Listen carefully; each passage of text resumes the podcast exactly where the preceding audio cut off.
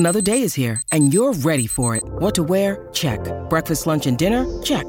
Planning for what's next and how to save for it? That's where Bank of America can help. For your financial to-dos, Bank of America has experts ready to help get you closer to your goals.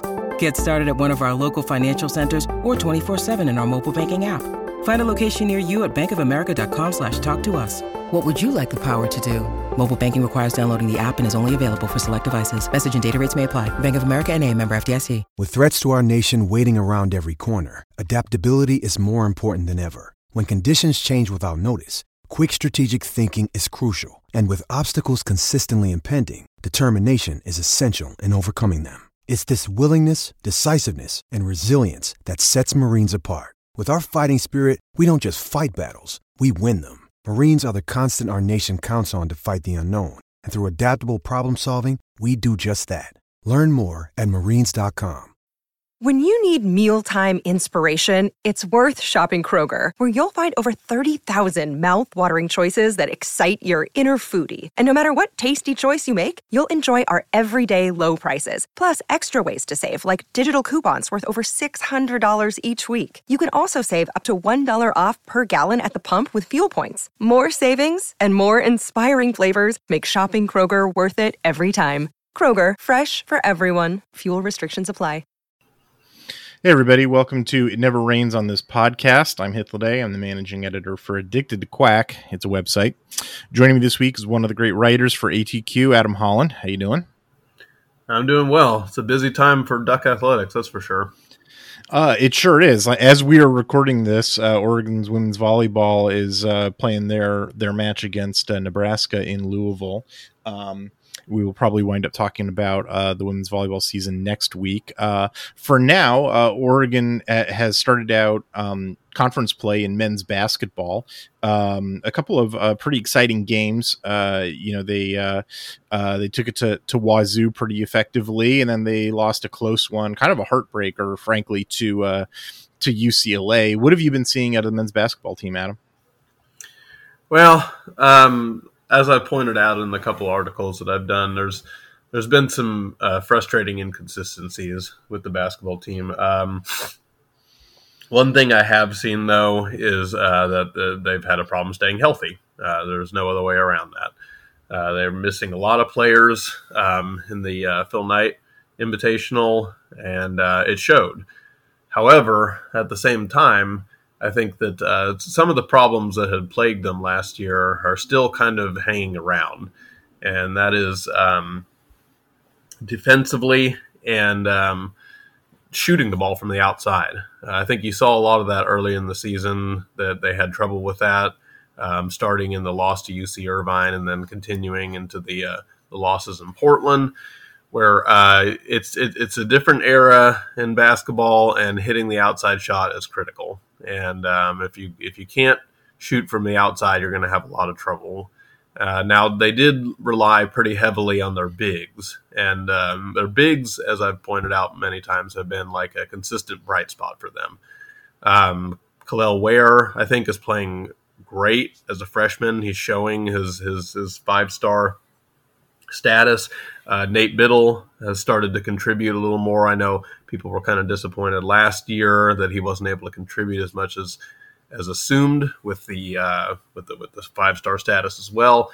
And then Nafali Dante really looks like he's taken on that kind of like leadership role in his senior season. Looks like he's really paced himself and is looking like a potential NBA draft pick. So the inside game for Oregon basketball has been a bright spot.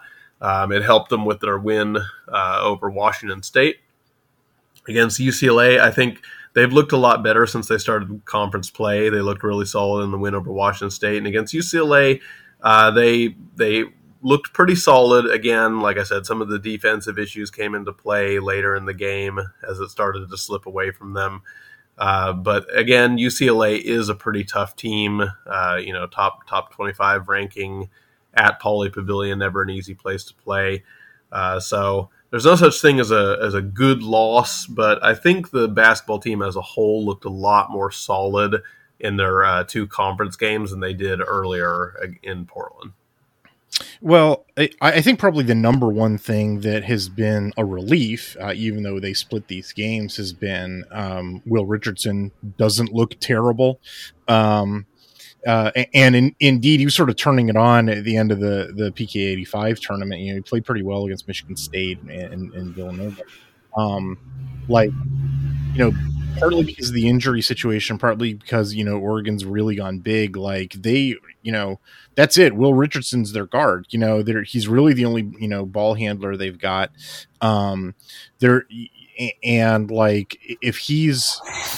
If he's cold, it's a real problem. And he fortunately has not, you know, been cold, you know, the last, you know, couple of games. You know, really, I sort of put down, you know, a lot of this to the health situation. You know, they're only playing 8 guys, you know, at this point. And not even really 8, you know, like Tyrone Williams only, you know, gets a couple minutes.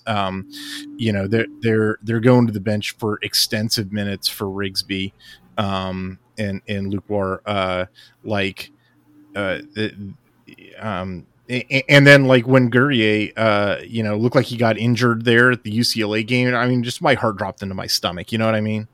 Yeah, for sure. Guerrier is essential to the team. He's pretty much kind of like the senior leadership position on that team. He's probably our most consistent player with how he plays. I love how he gets after it at the forward position with his rebounding, and hopefully, like I said, we can just really need to start staying healthy. I know that was the conference start was a little early. It's a little different how they do it now. They'll throw in a couple conference games in December. The real conference grind doesn't start until the end of the month, when we open up against Oregon State. And so I think for the rest of December, while you have like what's left is a, you know, fairly easy schedule, mostly at home with, you know, lower tier competition. I think the main thing is just trying to make sure everybody stays healthy, because if you're heading forward into conference play, you know, with a rotation of, you know, 8 players or less, that's not a good look for that as far as depth goes. Well, and you start to see some like effort stuff, you know, like Oregon's defensive rebounding has actually been pretty good, but their offensive rebounding, especially against UCLA, was just atrocious. You know, like they were not getting second shot opportunities, you know, basically at all. UCLA really started trapping. The real fun stuff to watch against Wazzu were those, you know, those shovel dunks, to Dante, right? Like that was, you know, getting Dante back has been huge, and he's undefendable. You know, when he's heading to the basket, you know, if you've got a lane to pass it to him going to the basket, like he's basically undefendable. Like he's just like, he's too big and just too, you know, too strong and physical. Like you're, you know, he's not, you know, built like a stick either. And you know, the problem is, you know, he can't do that for 40 minutes. And it becomes sort of, you know, obvious that that's your scoring because, you know, if Richardson's not driving and Guerrier's playing on half a wheel, like, you know, your offense becomes a little more, you know, obvious. And that's when you need to be getting, you know, you need to be, you know, shooting floaters and you need to be able to come up with the rebounds. And that's where I think really the injury situation is killing Oregon, is because they're out their best offensive rebounders. And when you're, you know, giving extensive minutes to only a handful of guys, like those effort plays, you know, to generate offensive rebounds, to generate steals, to generate, you know, the ability to steal possessions, you know, sort of disappears. You know what I mean? Yeah, definitely. And that was an issue with them last year too. On the other side was giving up offensive rebounds, and so you know, it kind of like switched from giving up too many offensive rebounds and giving other teams second possessions. To the point where like they can't corral any offensive rebounds themselves for second possessions, even with the incredible size that they have. And like that becomes definitely an issue when you're talking about offensive firepower, which has been kind of one of their issues so far this season. I'm looking forward to the rematch with UCLA later in the season, because I think that's a really beatable team. And I think the way that Oregon is built is actually, you know, if they're healthy, takes on UCLA pretty well. And I mean, you saw it in this game in particular, because of how dependent on scoring they are on what's his name? He's got Cam Rising's facial hair. I'm forgetting his name. Where, you know, where they put him in foul trouble, and all of a sudden UCLA scoring disappears, like and that happens basically because Oregon is playing aggressive, and they can afford to do that at the beginning of games. But then, you know, the injury situation is putting them in a position where they can't play as aggressive, and then, you know, UCLA scorers come back in, and they go from a 21 point first half, UCLA does, to a 44 point second half. And it's like, yeah, fouls explain that. Whereas Oregon's scoring performance is very consistent, because they're playing exactly the same guys throughout, because that's, you know, their injury situation. Well, we'll hope that they get healthy, and we'll look forward to the rest of the season. I'm really looking forward to the rematch against UCLA. I assume you are too. Oh yeah, definitely. I feel like that was one of those games that we probably should have had, kind of slipped away from us. And definitely looking forward to the rematch at Matthew Knight. I think like you said, we match up well with them, and they're a very beatable team.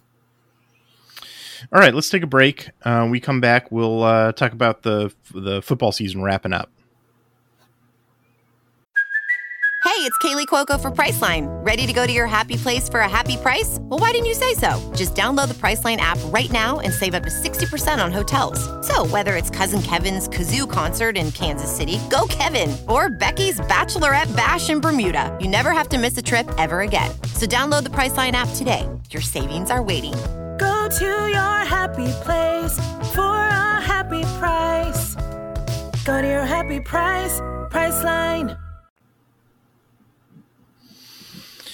Well, Adam, I published my my final regular season statistical review of the football team. I had published a mid-season review after week 6, you know, during the bye week, and so this was, you know, the natural follow-up to it. The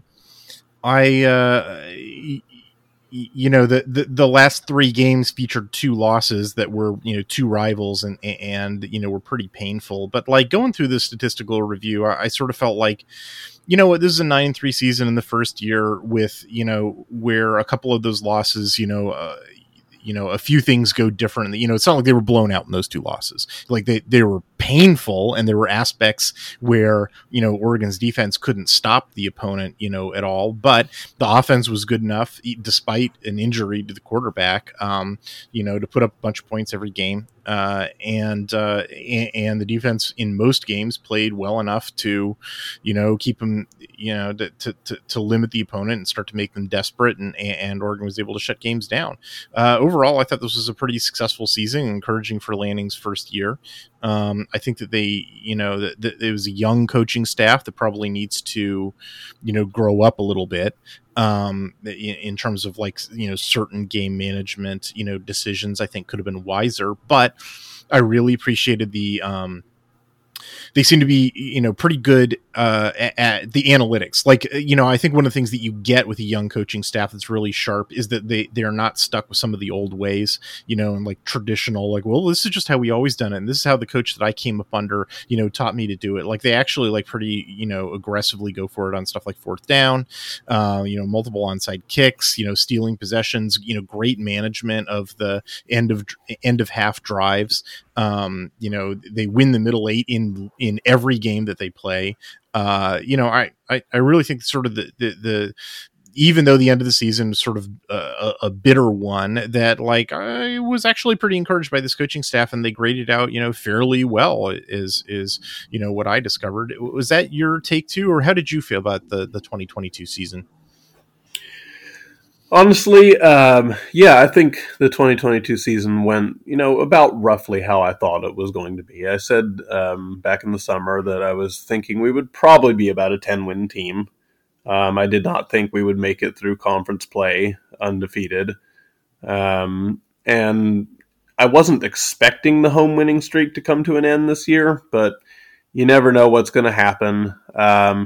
I think that what you saw on the whole, I think, was a really rough start with that shellacking by Georgia, and then a great response by Oregon to recover from that and go on that winning streak, get themselves set up in the top 10 and everything, get themselves in position for conference championship or even outside looking in college football playoff. I think the problem that you saw was kind of like reminiscent of last year, where you do all that and you have yourself set up like that, but you just got to be able to finish the season. And so I think moving forward with Lanning and his crew, I think that's going to be something that they need to show, is that they can finish just as strong. Now, granted, like you said, the two games that we lost were games that in a lot of ways we could have and maybe should have won. So it's not like you're at a complete loss to explain, like, I don't know what happened, we just completely fell apart. So basically, I think it begins and ends on the defensive end. I know offensively, I went into an article about kind of like how Dillingham tried to do too many cute things in situations like that. I stand by that. I don't think some of that decision making the last three games was ideal. I think there was a lot of situations where we should have stuck to fundamentals, but in the end, the defense has to be able to do its job against offenses where you know what you're going to get. And I think that's what we saw against Washington and Oregon State. Washington, you knew what you were going to get. You knew you're going to have to deal with Penix throwing the ball. That's what they do. They're an aerial attack team. And they ended up torching Oregon for 400 yards through the air. And then against Oregon State, the same thing. You know what you're going to get from them. You know they're not a passing team.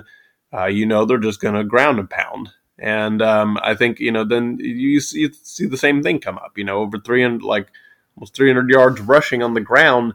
You have to be able to understand if a team is going to do that, and they're going to do that, then you have to, I think, game plan a little better and just be ready for that and be able to stop it a little better than they did in both those games.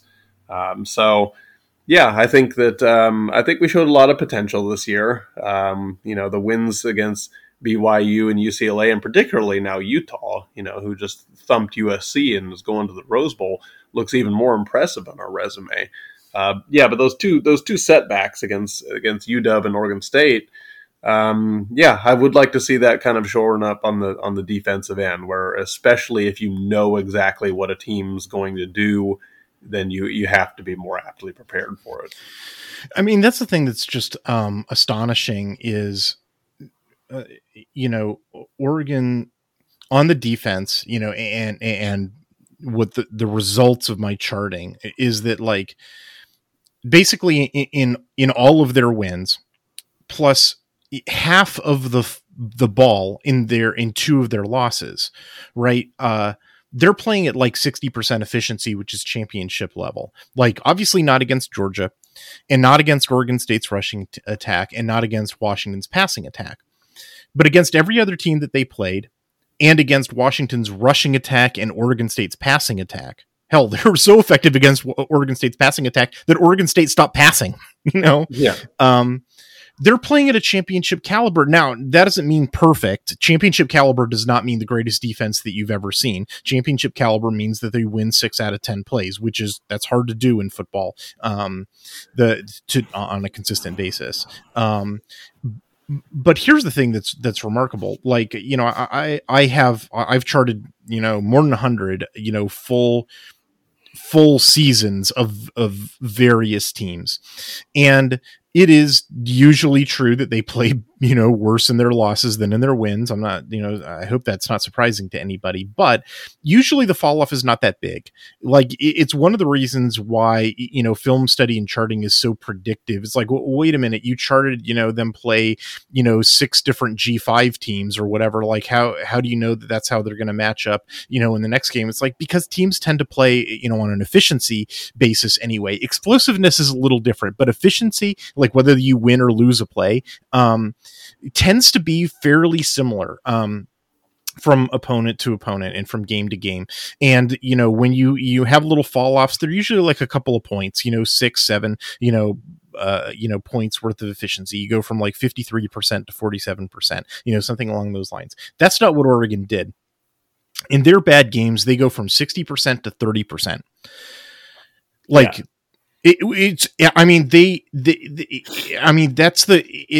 insane. Like, it's not that I've never seen it before. I have, but like, I never would have expected to see it out of this team, given the talent level. Like, that's the sort of thing that teams that are like low talent teams that are sort of skating by, happen to them. That's not, you know, Oregon. And like, to go from a championship caliber defense in most of their games to just getting absolutely pantsed in, you know, certain games is, you know, baffling. And it's not like it's the same thing, right? Like, it's not like in every game it was their, you know, the pass defense that was getting humiliated. Like, hell, they did, like I said, they did so well against Oregon State that they stopped passing. They stopped Utah's passing attack, as you say, you know, who just clobbered USC and is going to the Rose Bowl. You know, they stopped Arizona's passing attack. They have a top 30 offense in F+. They stopped BYU's passing attack. They have a top 30 offense in F+. Stanford, they, you know, has an NFL quarterback in Tanner McKee. Like, they stopped their passing offense, right? Like, you know, it's not like they're the idea that this is just a trash defense that plays terribly every week is just like, does not jibe with reality. But what does happen is, in the games that they play badly, they play so badly that they might as well not have shown up. And yeah. And in particular against Oregon State, like that one is like, the Washington's one kind of makes sense. Like, okay, you know, given Oregon's personnel, given they don't really have a pass rush because they lost Kayvon Thibodeau, and they don't really have great pass coverage, given they lost three cornerbacks. I feel like nobody talks about this. They lost Mikael Wright and DJ James and Verone McKinley, you know, who'd play slot corner for him. Like, and they replaced it with one, you know, Christian Gonzalez. It's like, it's not enough, you know, like they needed more. Mm-hmm. And so, like, yeah, that vulnerability was sort of obvious, and they managed it in a couple other games against good passing offenses like BYU and Arizona. You know, in other games, they just sort of limited the damage, you know, like Cal hit a couple of big passes against them, but otherwise they weren't able to get anything else going, and Oregon managed it. Hell, even Colorado hit a big pass against them, and they managed that game. But a game like Washington still sort of makes sense, because like, that's the only thing that Washington does, right? Like, they're not good running the ball. They don't have a good defense. Like, Washington's going to win that game. That's how they're going to have to do it. And so, like, that wasn't like a huge surprise. And then, you know, you flip over to Oregon, and then they shut down Utah's, you know, passing attack, you know, which, you know, I really feel like Utah's offense is really like limited in terms of their passing game. And I'm sort of surprised that other defenses weren't able to do that. I frankly think it's a pretty poor reflection on Pac-12 defenses, to be perfectly honest. But anyway, like, they totally shut down Oregon State's passing, you know, attack. And then for 40 minutes of the game, they're doing a pretty good job against Oregon State's rushing attack. Like, that's the thing that's totally crazy, is that up until, you know, it's about halfway through the third quarter, Oregon's rush defense against Oregon State's rush offense is, you know, operating pretty effectively, you know, at about a 57% success rate, which is really good against Oregon State's run game. And then Oregon State finishes the game on 16 consecutive runs, none of which Oregon stops. And then you combine that with a bunch of special teams catastrophes, 4 consecutive special teams catastrophes, that gives, you know, a bunch of short fields, you know, to Oregon State. And that's it. Like, a game that should have been a 28-point win on the numbers, you know, turns into a loss. And that's one that I just totally can't explain. Like, I have no explanation for why the Oregon rush defense completely checked out at the end of that game. And it's a really, like, bitter way to end the season. And it's sort of, and I think for a lot of fans, it sort of retroactively casts a pall on the rest of Oregon's season, because it was the last thing that you saw, and it was a winnable game that would have sent them to the Pac-12 championship. And they blew it, and I don't know why they blew it. But it doesn't, like, if you're an analyst, which is, you know, my job, it's to say, like, look, taken as a whole, you know, that was 20 minutes in one game, you know, like, taken as a whole, actually, this was a pretty solid performance. You know what I mean? Like, am I making sense what I'm talking about here? Yeah, definitely. And that's why, you know, kind of going back to what I said about just the mentality, the mindset. Championship teams know how to finish. You've seen with the successful teams that we've had in the past, they finish strong. And I think that's just one thing that, you know, Lanning, he's fairly young. He's got a, you know, fairly young coaching staff. I think that's just one thing that they're going to have to work to instill on Oregon is that that killer mentality, you know, that step on the throat kind of attitude where it's like, once we get someone down, once we have them in that position, that's it. It's over. They're not coming back on us. You know, Oregon teams in the past, you telling me that they're going to go up, you know, 28-10 or whatever on Oregon State, that's over. There is no way they're coming back on that. And so I think what you saw, because, you know, there's no real explanation for it from a physical standpoint, it was literally just kind of like a mental lapse. They get up big in the third quarter, and they're just like, all right, this is it. Then we got them. They're just going to roll over, and that's not Oregon State. I know in the past, let's face it, Oregon State has been, you know, pretty poor. They've been kind of like, you know, a basement dweller. But Smith has changed that culture there. Yeah, he has them playing with a different mindset. They're like, no, we're a good team, and we're just going to keep battling. And that's exactly what they did. And the more Oregon State was telling themselves, we're going to keep fighting. We're going to keep doing what we do. We're going to keep coming after you. The more Oregon seemed to be like, oh, wait a minute. Why are you still doing this? What are you just supposed to roll over? We showed you what we're made of. What's happening here? And so, at least to me, as somebody who's not nearly as good at analyzing, you know, statistical breakdowns, I have to assume that it's just about kind of like the mindset of the team as a whole. And you really cannot let up, especially in a rivalry game, because we all know that even Oregon State, when they were at their worst, played Oregon very tough, and they're going to show up in that game with a lot of motivation, and you have to match that motivation. It's still got to be as important to you as it used to be, and I feel like that was maybe part of the problem. It used to be that, you know, the Civil War, or at least, you know, that's what fans are still referring to it as, was, you know, that one game where it's like, oh, this is, you know, this is the big one. This is the one we focus on. This is what, and I feel like through a lot of Oregon's success in the 2010s and stuff, it became more of like a, no, not really. I mean, that's just Oregon State. They're not very good. We always pummel them. And you cannot have that mindset, especially against a team like Oregon State that's now experiencing somewhat of a resurgence. Yeah, I mean, you just definitely can't do it at the, like, you know, Oregon Reser Stadium is the only stadium in the Pac-12 over the last 20 years that Oregon doesn't have a winning record in. Oregon owns every other team in their home stadium except for Reser, and it's because the home team keeps winning in that series.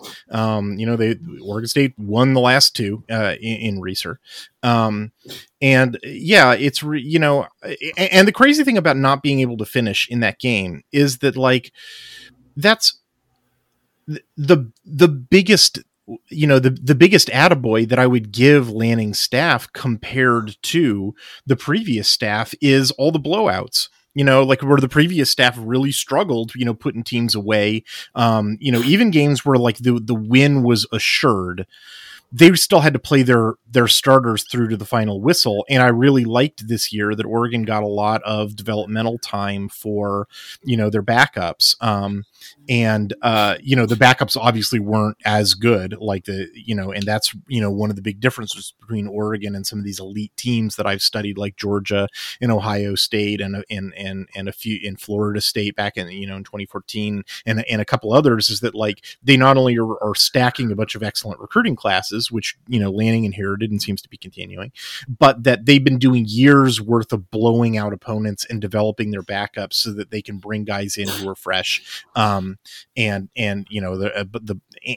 that when at the end of the year, you know, when they lose players, that guys are ready to step up and start in game one of the subsequent season, you know, playing at a high level. Like that's something else that Oregon needs to be able to stack for a couple of years, not just 1 year of it. So like, you know, buckle up Oregon fans, is probably, you know, like you need to have another 2022, you know, for the next like 2 or 3 seasons if you want to get to Georgia's level. But you know, so like, for example, one of the stats that I pulled for my article is that I've got about 200 fewer snaps to evaluate, meaningful snaps, non-garbage time snaps to evaluate Oregon on versus the last, you know, 3 complete seasons under Mario Cristobal, 2018, 2019, and 2021. And that's because Oregon's blowing teams out and putting games into garbage time. And it's also because they're hitting explosive plays on offense, so that they're scoring, you know, drives for like 6-7 plays instead of, you know, 9 or 10 plays. But that's a smaller factor. The larger factor is they're just putting games out of reach. So for that to be the way that, you know, Oregon finishes their regular season, not being able to finish against a rival, like it's maddening and it's totally out of character. I mean, the way that game ended was out of character for Oregon in so many different ways. And I don't want to take anything away from Oregon State, 'cause like you said, they really were playing well, and they really made a gutsy decision to just run the ball. They took advantage of special teams mistakes by Oregon, and they generated some special team stuff on their own. Good for them. I'll pat myself on the back. Back in 2018, I called Jonathan Smith the best coach in the Pac-12, and it took him this long for the Pac-12 to finally give him the award. You know, I was like 5 years ahead of everybody else in pointing this guy out. So really, Jonathan Smith, your thunder is my thunder. I'm stealing it from you. But you know, like you can't, it's so out of character the way that Oregon ended that game. And my job, you know, in writing the article that I did is to not let those 20 minutes of football, have an outsized influence on the way that you evaluate the season. And so, you know, my entire article, you know, runs through position grades, you know, for every, you know, player who got meaningful time. I go through the effectiveness rates, the explosiveness rates, the yards per play on offense and on defense. The other thing that was really interesting was situational football, because I finally, you know, by the end of the season, have enough plays that I can examine, like, well, how do they do on second and short, and how do they do on, you know, what are their play calls on first and 10? I feel like there's a really interesting, like, Oregon, their efficiency rate on defense on second and short is pretty poor. They were, you know, allowing about something like 70% of second and short plays to succeed. But they were limiting opponents to only about 4.6 yards per play on second and short. And it sort of revealed the defensive strategy because a lot of offensive coordinators, opposing offensive coordinators, that's when they take shots, is second and short, right? Because they know if they don't get it, well, it's third and short, I can just run the ball, pick up a fresh set of downs. Yeah. And Oregon and Oregon's, basically their strategy was to back out the safeties, take away deep shots, which they effectively did. There's only one second and short deep shot that they gave up all year. It was to Georgia, to a tight end, go figure. But otherwise, you know, and so like you can detect these sort of like strategic moves. I generally thought the defense was pretty well managed, given the personnel issues that they had, you know, where they don't have a pass rush and they're shorthanded in the secondary, and the inside linebacker core, you know, just didn't measure up as well as they should have this year. I thought there was, you know, a lot of good defensive management. It's, you know, pretty encouraging to me overall, even though, you know, the season ended with such a, you know, bad taste in your mouth. And you can detect that stuff when you do statistical analysis. And frankly, this article is the only place you're ever going to find it. And, you know, good luck finding that from any other site. Yeah. Only at Addicted to Quack. That's what we specialize in. All right, let's take a break. When we come back, we'll talk about Oregon's new offensive coordinator hire.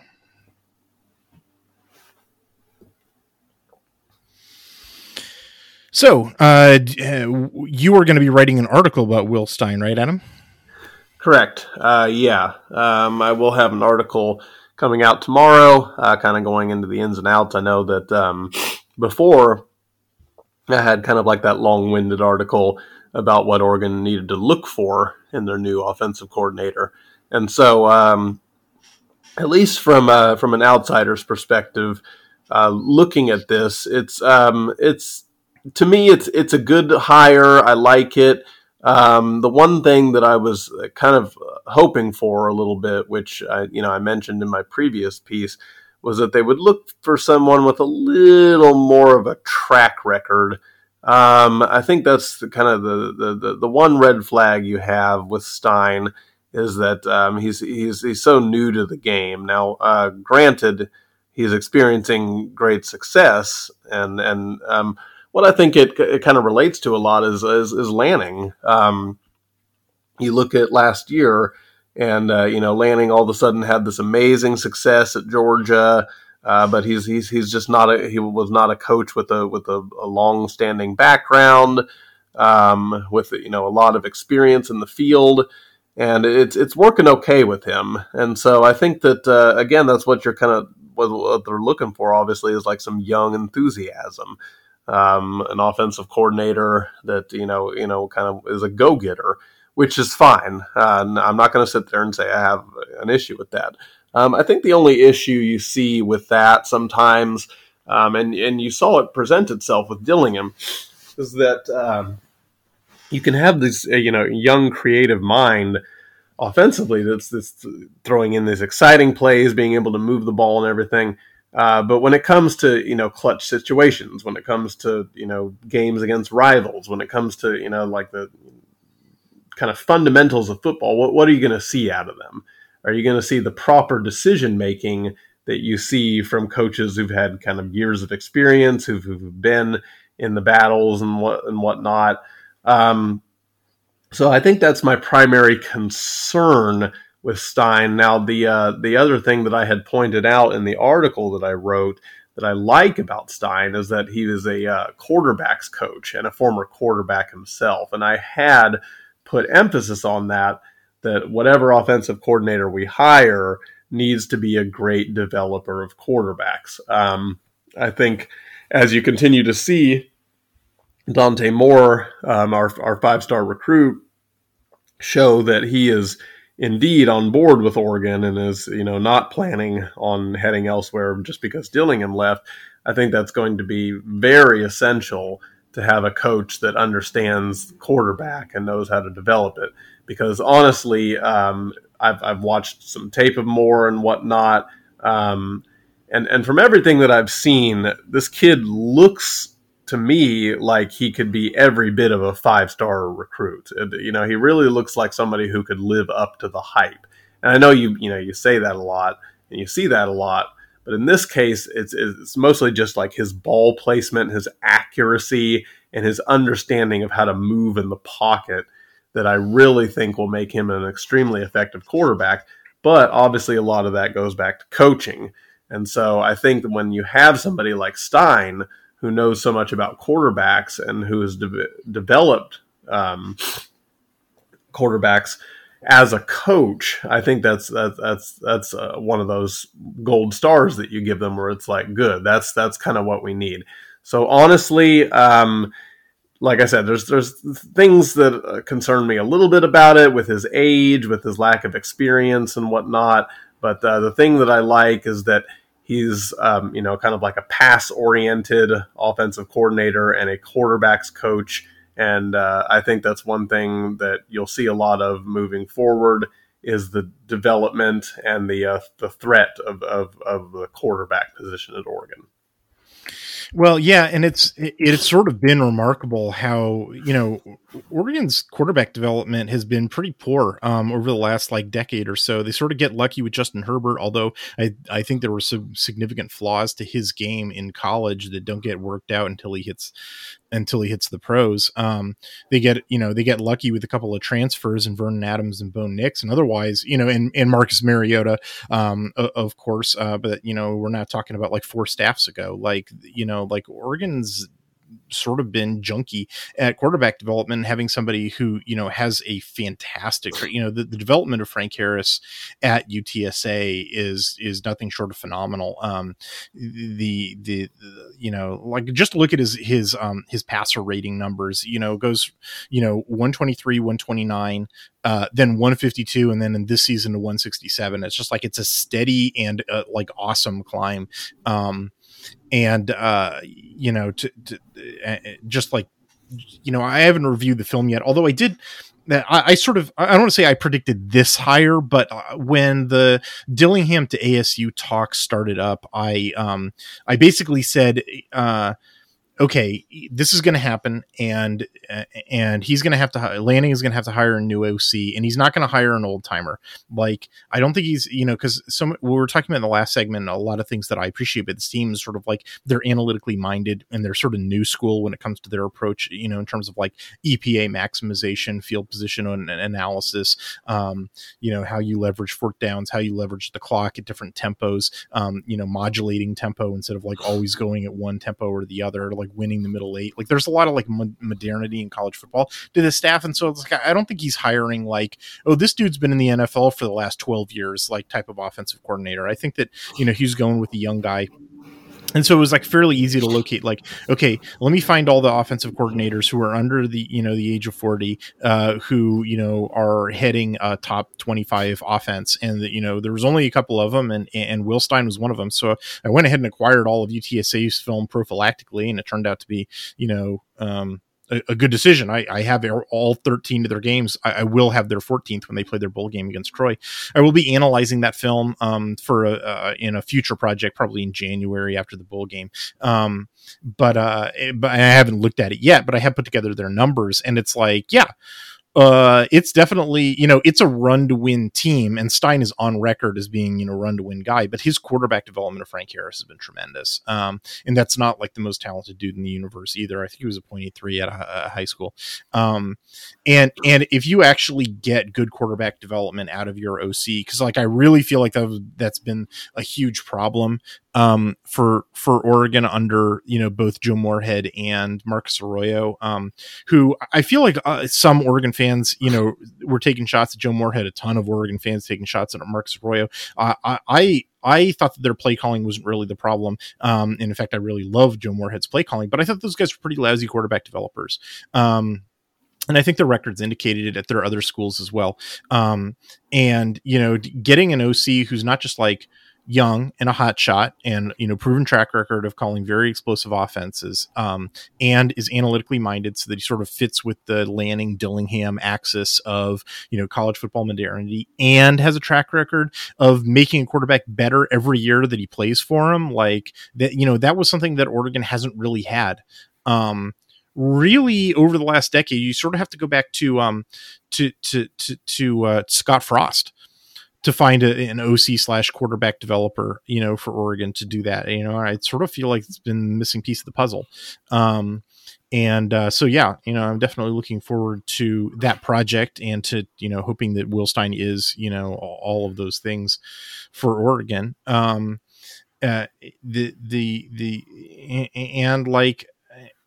Do you know what I mean about sort of college football modernity, the sort of get out of the old ways? You know, you got to punt on every fourth down. You know what I'm talking about, Adam?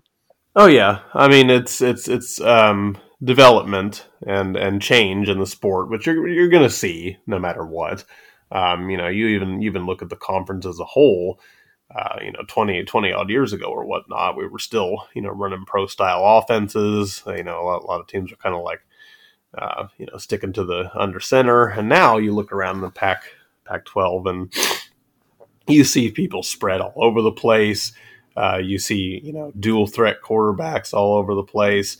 And then, you know, then that starts to gradually go throughout the entire conference. And, you know, now you're even seeing some of that in the SEC a little bit. Mm. So it's just, yeah, it's just the progression of the sport pretty much. I think just the thing that concerned me a little bit is that, you know, no matter what, there's always going to be situations that call for fundamentals. And so I think that was just the little concern that I had, is that, you know, in some of those situations against UW, against Oregon State, when it was really kind of like, oh, you have like, you know, 4th and 2 or something, you're, you know, kind of like inside of midfield, you know, in situations like that, get rid of it, punt it over, you know, give them lousy field position and let your defense do their job, instead of trying to be cute, instead of trying to be like, oh, let's run this trick play, let's, you know, mix it up, do a, you know, reverse sweep or something and try and pick up this 4th down. There's a time and a place for that. And so I think that was just kind of like my concern, was that, you know, not that, you know, every coach has to be like totally cut and dry, just like we're going to do it exactly like this, we're going to do it, because that was one of the problems, I think, honestly, that you saw with Cristobal. And, you know, his offensive philosophy was that no matter what, we're just going to continue to run it behind our offensive line. We're going to, you know, run it straight up the middle behind those big offensive linemen. And, you know, that led to some great victories for Oregon. But at the same time, there was other games when it was like, okay, if you become a little more creative, if you, you know, air it out a little more, if you try something a little different than just continuously running it right behind, you know, the big hogs, then you might have a little more success moving the ball. So I am excited for sure about his track record with quarterbacks and his experience being a quarterback. All I would be concerned about, like I said, is that sometimes the young mindset can be a little too much like, let's go for the show instead of kind of like the enfant terrible, you know, problem. Yeah. I mean, yeah. I know what you mean. And there's definitely a balancing act there between, like, you know, there are coaches who are too old and too conservative, and there are coaches who are too young and precocious. And there's a middle ground that you got to get to, but like, that's the job of the head coach, you know, like mm-hmm. the you know, in my opinion, you know, the best arrangement is if the offensive coordinator is the gas pedal and there's no brakes, you know, and it's the job of the head coach to be like, no, let's tap the brakes here. You know, let's turn the steering wheel into this skid here. You know, like I want my OC, like I kind of want like a young gunslinger OC who's not sort of like bound to these sorts of things. And if Lanning says, no, this is a situation that calls for aggression or calls for something unusual or calls for a surprise or something, that when you go to your offensive coordinator, that he says, yeah, you bet, coach, I'm ready to go, you know, with that stuff. Like, you don't want to be in a situation where you need to say that to your offensive coordinator, and your offensive coordinator is this crusty dude with 30 years in the NFL who's like, oh no, what do you want me to do? You know what I mean? Like that sort of like precociousness is just like, it's, you know, it's what you got when you hired a 36-year-old head coach. Like, you know, like it's what you signed up for. And leaning into, I mean, I'm not just talking about like you identified several like tactical level, you know, things like, you know, don't just run the ball every single play. I would sort of, I would just abstract it another layer up to the strategic layer, the game management or game planning, you know, where like the thing that really impressed me about the 2022 season was that, like, okay, so I'm the film reviewer, right?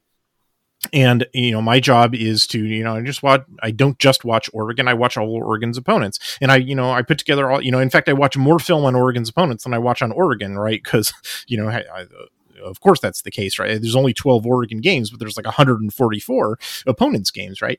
And, you know, the thing that's frustrating to me, you know, when I would write articles over for Addicted to Quack, you know, which was Mario Cristobal up until this year, was that like I write out like, okay, they're vulnerable to this and they're vulnerable to this and they're vulnerable to this, but don't tack them, you know, here because they're really going to beat you.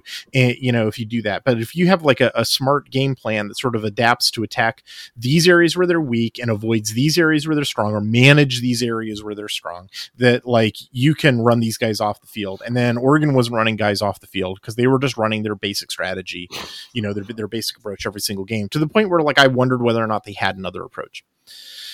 And then, you know, you can dismiss it as too cute, you know, if you want. And I think that there are a couple of occasions in which that descriptor applies. But by and large, I was really impressed with the Oregon 2022, like general, like high level strategic concept of doing what I wanted them to do as a film reviewer. Like I repeatedly snuck in lines that maybe astute readers detected in my post game, you know, the articles that I posted on Tuesday that were like, oh, look, Oregon staff does film study, you know, oh, look, they identified this vulnerability. It's how they beat Utah.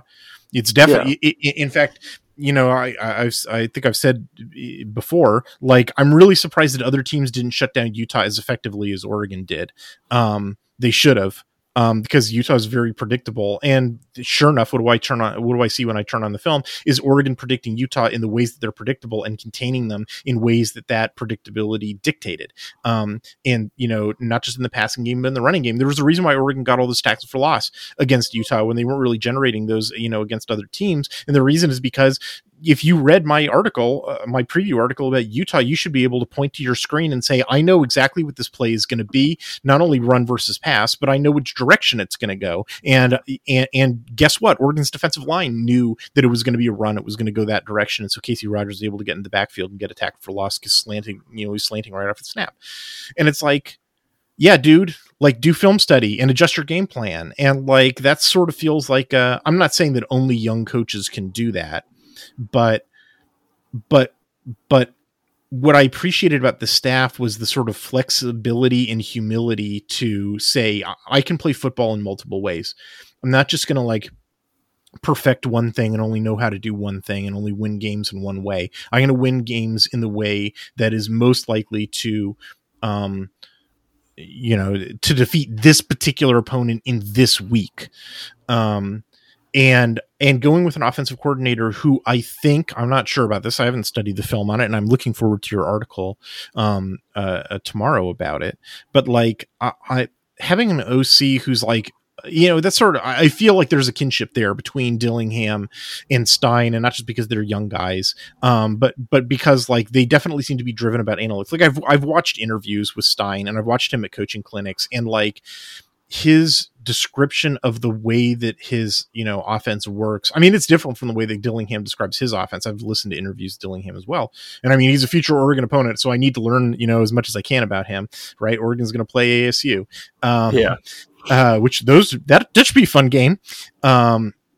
Anyway, what I pick up from Stein from watching him in coaching clinics is that like that dude is about identifying how you actually win football games that the analytics have produced, not aesthetically what you find pleasing about football or what you did when you were a player or what your coach, your first coach who had an outsized influence on your development as a coach yourself, you know, has taught you. Well, that's just the way that we do it, and you know, don't question these. You know, how dare you question me? Go run stadium steps, coach. You know, like, like the sort of like flexibility is definitely what I and like willingness to say like, yeah, traditionally this works in football, but it doesn't now, so we're not going to do it. Like that sort of attitude, like, yeah, man, yeah, like that's it's 2022, 2023, like that's you need that.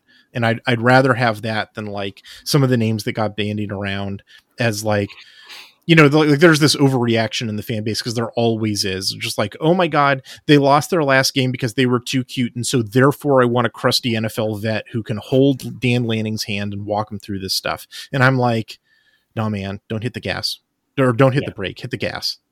Yeah. Yeah. Agreed. So, on the whole though, I'm pleased with who they picked. Cause like I said, the quarterback development was probably the number one thing that I pushed. And obviously you saw that too. And then, from everything we've seen, we hired a great quarterback developer. Well, let's cross our fingers. Cause it's definitely, you know, you need that, especially in the modern game. Yeah. All right. I think that's going to do it for this week. You have any parting words of wisdom for us, Adam? Like I said, just keep your chin up, Duck fans. I know the last game was not something that we want to see. I know it kind of like put a sour note on the end of the season, but you know, look forward to the Holiday Bowl. Nix is a gamer, and he's already said he's going to play in the game. Should be a fun matchup down there in San Diego. Yeah, I'm getting started, watching my North Carolina film. It's going to take me a little while to finish it up, between the holidays and seeing my family and so forth. I'm not doing 2 days. Sorry, Ducks fans. Like, you're going to have to wait until a couple days before the game for me to publish my article on North Carolina. So I'm, you're not going to see me much other than the podcast for a little while I'm catching up on UNC film, because it's not like I was watching any of the ACC this year. Like, oh my God, what a trash conference. Holy cow. But I should have a pretty good article on UNC. I acquired all of their film. No problem locating any of those games. I'm looking forward to the work. I'm looking forward to the game. I'm looking forward to the matchup of Nix versus Drake May. That's another really great quarterback. And looking forward to one more hurrah for Ducks football. I'm definitely looking forward to this team getting 15 more practices. Like, there's a bunch of Pac-12 teams that, that aren't going to get that. And Oregon is, and in fact, they locked that in, in early in the season that they were going to get those extra practices. So I dug that too. Yeah, for sure. All right. That's it for this week. Take care, everybody. We'll catch you on the flip side.